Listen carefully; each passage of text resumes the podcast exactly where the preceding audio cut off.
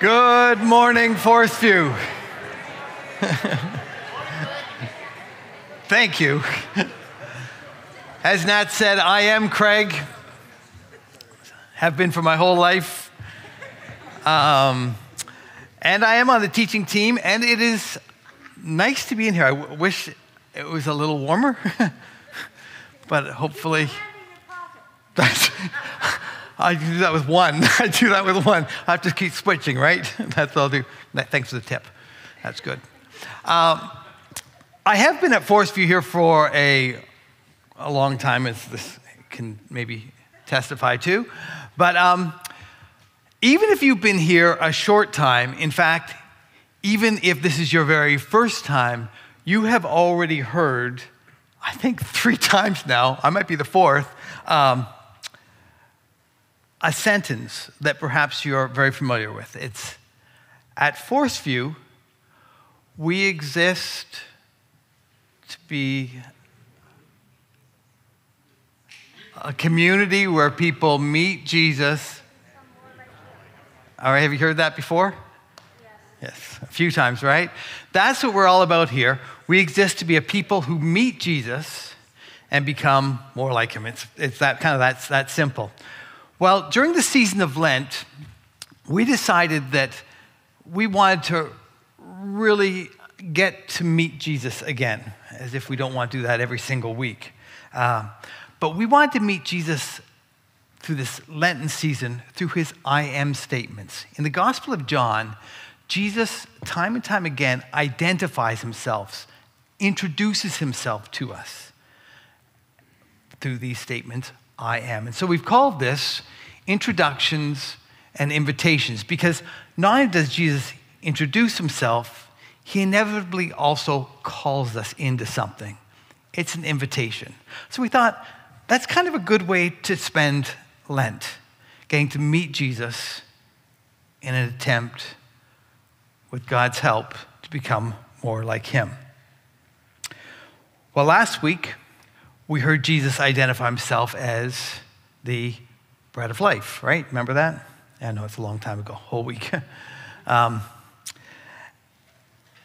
so let's see, Forest View, where Jesus is going to take us today and how he's going to introduce himself.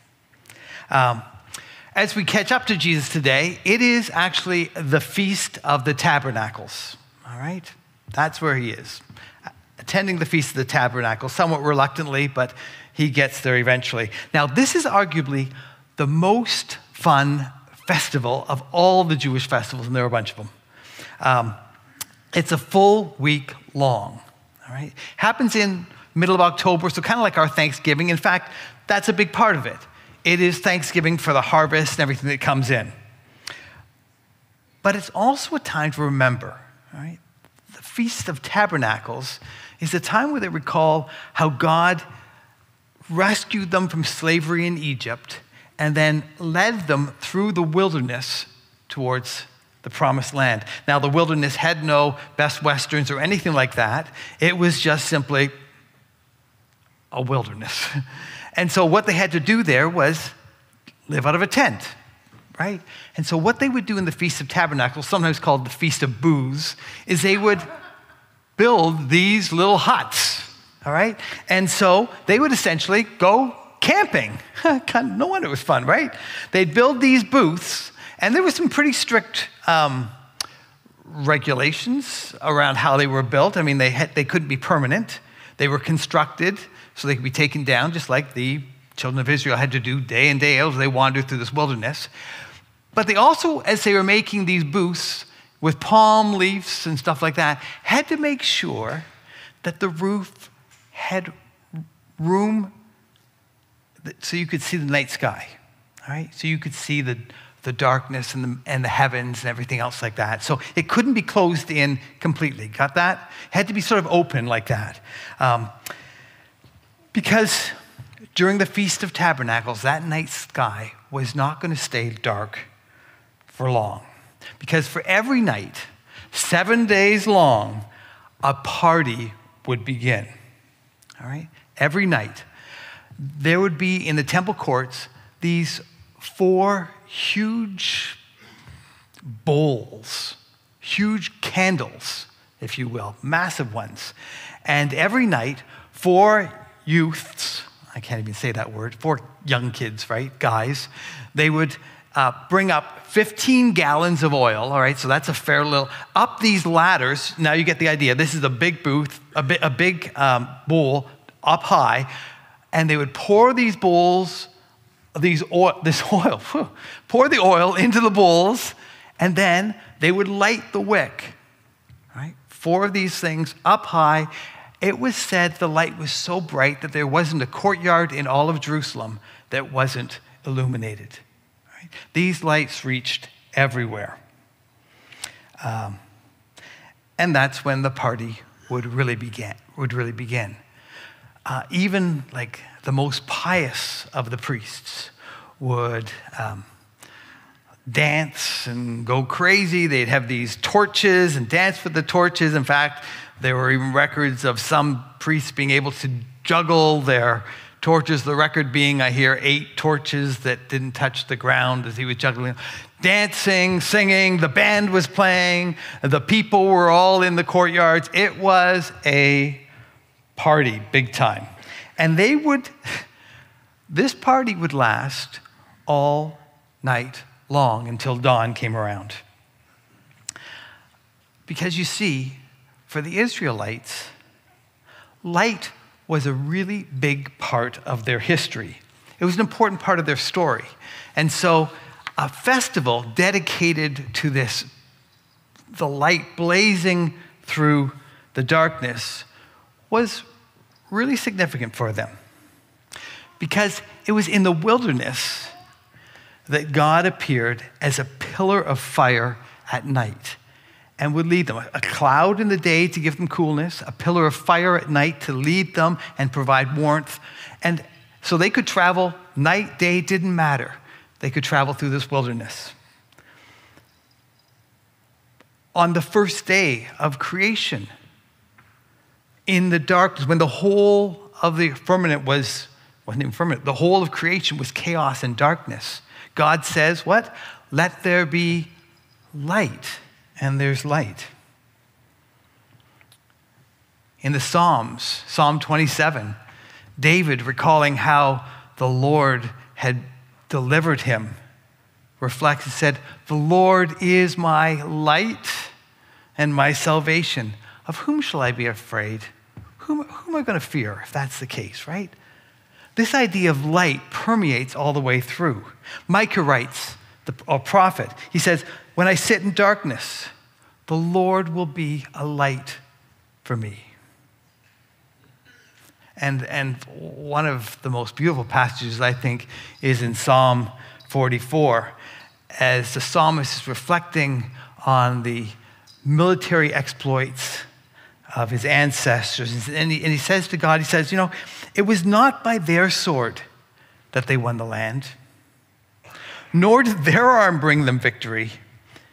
It was your right hand, your arm, and the light of your face. I love that little, I love that little phrase. And the light of your face, for you love them. When they celebrate light, they recall all the way through their history how God has been a light to them and has rescued them. It's why the booths had to have cracks in their roofs, right? Between the branches so that the light could get through. Hmm. One scholar put it this way light is Yahweh in action. I like that. Light is Yahweh in action.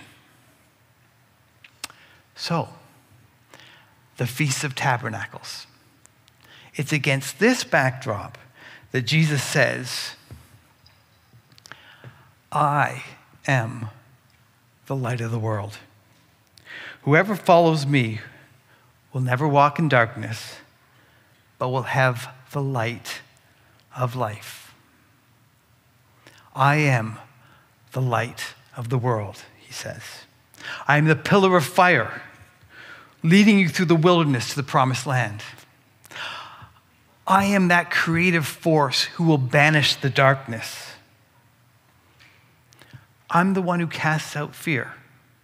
So you have nothing to be afraid of. The one who brings you victory. Yes, I'm the light on God's face, the smile of God, the love of God. It's me, I, and not these bowls of fire that you have to light up nightly. I am the light, the one offering you the light of life. Not just for the corners of Jerusalem, but for the whole world. I am the light of the world, he says. All of your experience of life, light, all through your sacred history, I am. Everything you've thought of about light, I am. I am the light of the world. I am Yahweh in action. And with that, we come to the gospel story that we heard a little earlier. If you have your Bibles, turn to John chapter 9.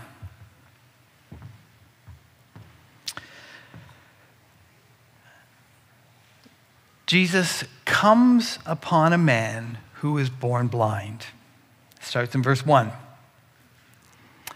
And as we heard, the disciples, who were ever kind of the epitome of empathy, look at him and say,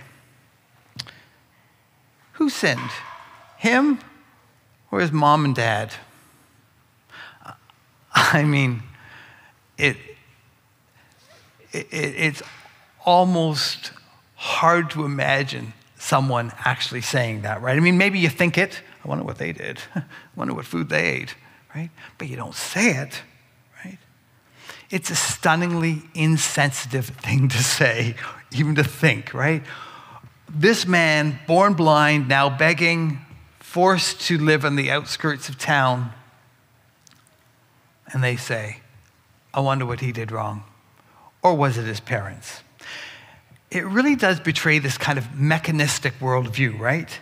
A cause and effect that I, I actually think is pretty prevalent even today, right? A bad thing happens, and, and we say, you know, what did you do wrong? Who sinned? Right? If you're down on your luck, what did you do, what did you do to deserve that? Right? It, it, it's, actually a, a very convenient system, right? Convenient way of thinking, especially for those of us who are hashtag blessed. Right? Right?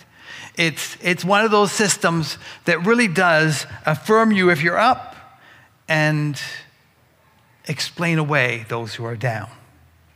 The disciples had it all worked out, right? They were the good guys, they were God's favorites. The blind man or, or, or his parents, who can say, you know, we've got to be humble about this, uh, they were the bad guys who God had somehow punished. This gave them permission to, even as he's standing there, walk around him, right? Hmm. I wonder who sinned, him or his father, and talk about him as if he's not even there. He's the invisible one. What this, in effect, did was create this kind of self affirming, two tiered system, right? Who's in, who's out. More than that, it, it just gave us some really easy answers, right? Um, you knew exactly what was happening, right? Even more dangerously, they attached religion to it. And that's where it really became ugly to justify the position. They were the good guys because, well, obviously they weren't blind. and, and, and this guy is blind, so therefore he must have sinned. I'm blessed, so I must be, I'd say righteous, but I'm too humble to say it. right? It blames the loser and exalts the winner. That, you got what I'm saying? It's that sort of system. That's, that's, that's what was operating in their mind. That's, that's their way of thinking, their modus operandi, if you will. Right? And I'm convinced it's rampant today just as much as in Jesus' times, right? You know, you hear it said, he got what he deserved, right? Or this one God helps those who help themselves, right? Right? Or, I don't know what you did, but you must have done something, right? Have you checked your diet? Have you done, right? Have you exercised enough? People don't just get cancer for no reason? Or maybe if you just pray harder, or if you go to church more, or you shovel your neighbor's drive. Actually, I, I like that last one. um, if you do, if you do certain things, God's going to look favorably on you, right? And if you don't, well, just duck a little bit, right? Um, this is particularly popular with those people on the winning side, not so popular with those people who are kind of the losers. But here's the thing it's downright ugly. It's this way of thinking that fuels racism, classism, all sorts of systemic injustices. Right? More than that, on a personal level, it creates this critical spirit, always looking for what's the reason this happened? Where's, where's the sin? Right? What did they do? And it's even hard on us because even as we're pointing and looking at someone else, deep down we know that, you know, if people just knew us, they might find out that it's not all roses with me either. Hmm? It's mean, it's elitist, and Jesus wants nothing to do it, with it. So when the disciples asked, Who sinned? Him or his parents? Jesus says, I choose C, none of the above. Right? He says, Neither of these ones people sinned. Why did this happen? Well, like all things, good or bad, it happened so that God could do good things, could do his work in people's lives. Right? That's why things happen. Because whether it's, you know, as we sang, the highlands or the lowlands, God is there. God is doing his good work. So Jesus looks at him and heals him. He bends down. I, I, even like that gesture, right? Even as all the disciples are walking around this invisible man, Jesus bends down, it says. And he mixes some of his own spit with the dirt to make a paste. And he anoints his eyes. He puts it on the man's eyes and then tells him, to go out to the nearest pool and wash it off. And sure enough, the man goes to the pool, washes it off, and can see. It's an unheard of event. A man who was born blind can now see. And if the story ended there, it would just be one of those good, feel good, kind of nice moments, right? A really good story. But of course, it doesn't. Because word of this healing soon reaches the Pharisees, the religious people of the day, kind of the champions of the, the blame game, if you will, right? Oh, did I mention that Jesus did all of this healing on the Sabbath? Of course he did. That's what he likes to do. And yes, you guessed it, that was a problem. Because you see, the law says you can save a person if they're in danger of dying on the Sabbath, right? If their life is threatened, you can save them on the Sabbath. But this man was just blind. His life wasn't threatened, so healing him on the Sabbath wasn't permitted. And yes, you were permitted to apply ointment on the Sabbath, but you weren't permitted to make the ointment, right? And perish the thought that you would add your own spit to the ointment on the Sabbath. All right? Those things had to wait till tomorrow. So, what does Jesus do? Well, he makes paste with his own spit puts him, anoints a man's eyes, and heals him on the Sabbath. And that is a problem for the Pharisees. Because if the disciples who were, you know, if, it was disciples who were wondering who sinned, the Pharisees absolutely knew who the sinner was in this one, right? And so what happens next in the rest of the chapter is actually kind of comical. It's actually funny because um, the Pharisees refuse to believe that this guy's actually been healed, right? They, they say, that's not the same guy who was sitting at the, at the gate. That's not the same guy.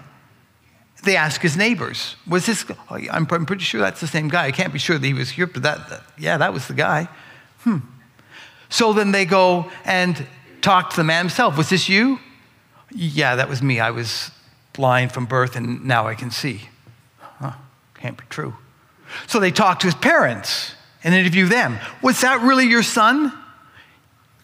Yes, that was your son. That was our son. And yes, he was blind at birth. Now we can see. So they go back to the man again and say, Really? Honest? You're not just trying to trick us? You were blind and now you can see? Yeah, I keep telling you this. Right? It's rather crazy. They won't believe, catch this, they won't believe a healing is possible because Jesus broke the Sabbath, which means he's a bad man, and of course, God won't listen to the prayers of bad men, so the blind man can't be healed, even though he is, which means he mustn't be the man who is blind, but he is. The whole thing gives them a headache, and so they excommunicate the poor guy, the blind man who can now see, is kicked out and excommunicated. It's funny the things we do to preserve our systems, right? Systems that tell, systems that tell us who's in and who's out, right? We'll do anything to protect them because so much of who, we're, who we are is wrapped up in those systems, right? They define us. They tell us that we're doing a good job and, in fact, better than that person over there. The crazy part is that this story is filled with people who are blind. The disciples, the Pharisees, and the one person who is actually physically blind is the one who leaves this story able to see. The other two groups have no idea that they're blind. That's because their systems keep on affirming that they're right. And so Jesus, the light of the world, comes to them with a gift.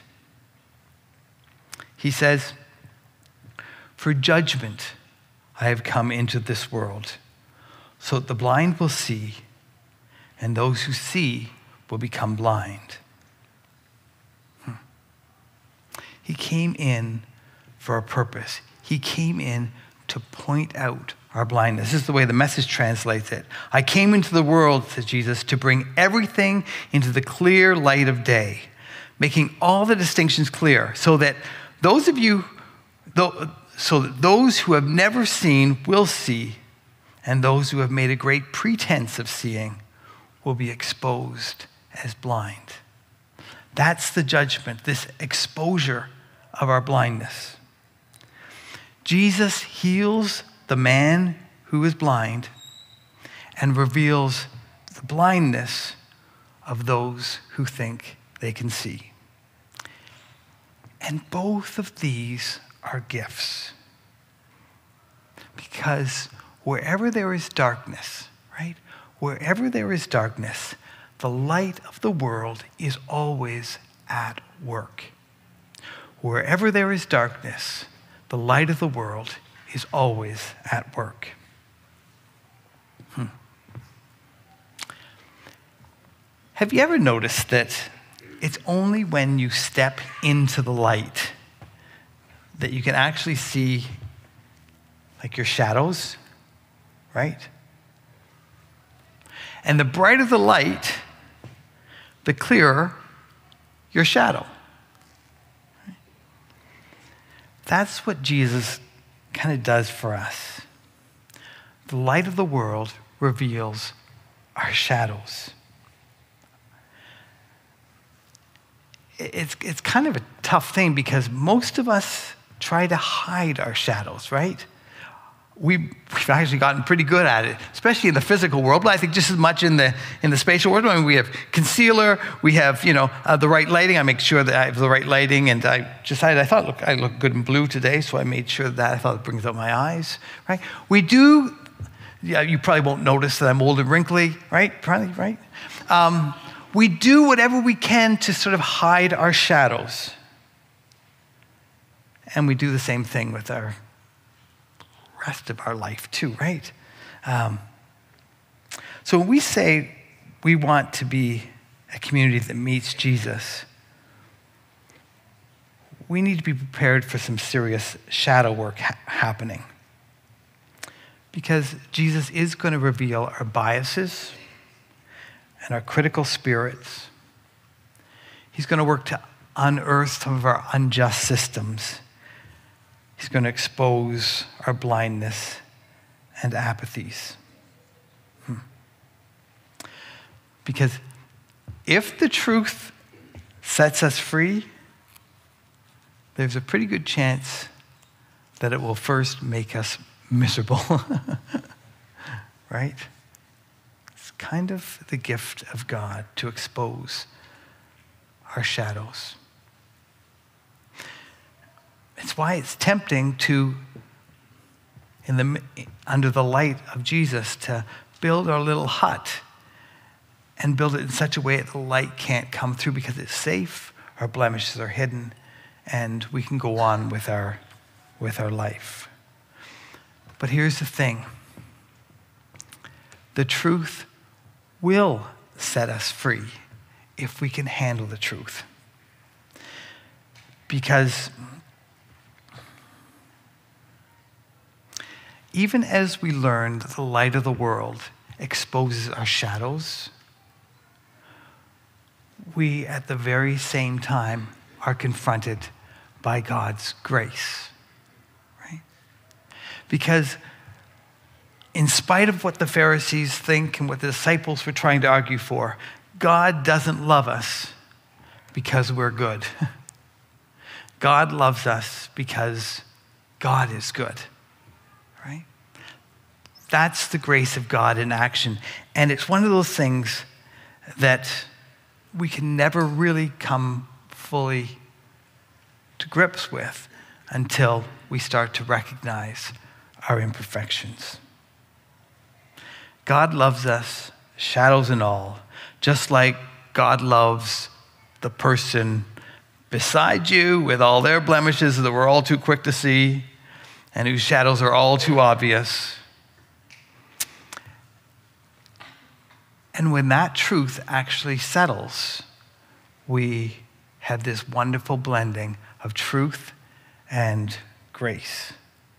Because no longer do we have to pretend that we've got it all together, right? No longer do we have to hide our shadows. No longer are we desperate to find the shadows of others in order to sort of justify our existence and, and place ourselves on the pecking order. No. Grace is the order of God's kingdom. That's how God has designed us to work when we're at our best, graciously living in grace. When that happens, we are free to live in truth and we're free to live life in grace. Jesus said, I'm the light of the world. Whoever follows me will never walk in darkness. That's the truth bit. But we'll have the light of life. That's grace. The light of the world, revealing our shadows, healing our blindness, and leading us into the light of life. And with that, the light of the world invites us to this feast. It's a little more modest than the Feast of Tabernacles or no ladders, us climbing, climbing up to light bowls or whatever. But the invitation is kind of the same. It's come, eat, remember, and give thanks. Taste and see that the Lord is good. As we take these, we remember that God showed his love for us while we were still sinners, right? Well, we still had all the shadows showing. It wasn't once we got ourselves cleaned up or put on the concealer that God loved us. No, God loved us regardless, right? It had nothing to do with whether we were this or that. God just loved us.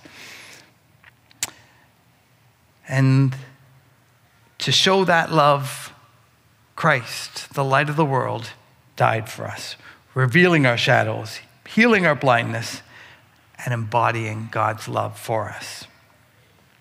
So let me invite you to participate in this wonderful feast, a feast of truth and grace. Here's what we're going to do we will have two stations here, two stations at the back, and I understand so the inner aisles will move towards the front, the outer aisles can go to the back. And you'll pick up your emblems and return to your seats. And we'll eat together. As you return to your seats, my invitation would be to spend some time reflecting on that idea of you know, tasting and seeing that the Lord is good. Not because of anything we've done, but because of who God is, the light of the world. So let me pray, then we'll eat.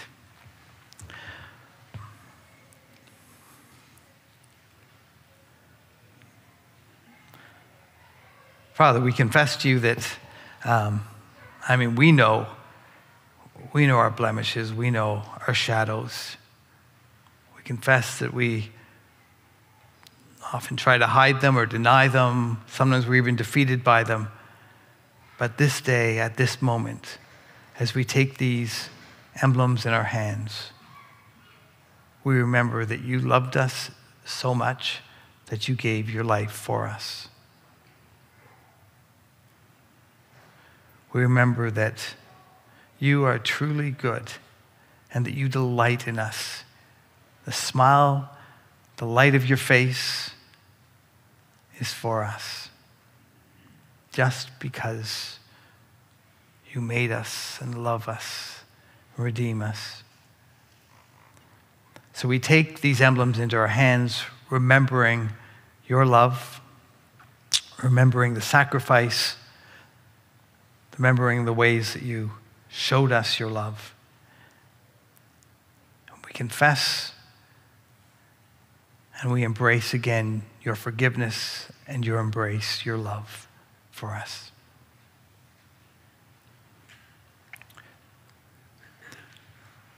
Through your Spirit, teach us to taste and see that you are truly good. We pray in the name of Jesus, the light of the world. Amen.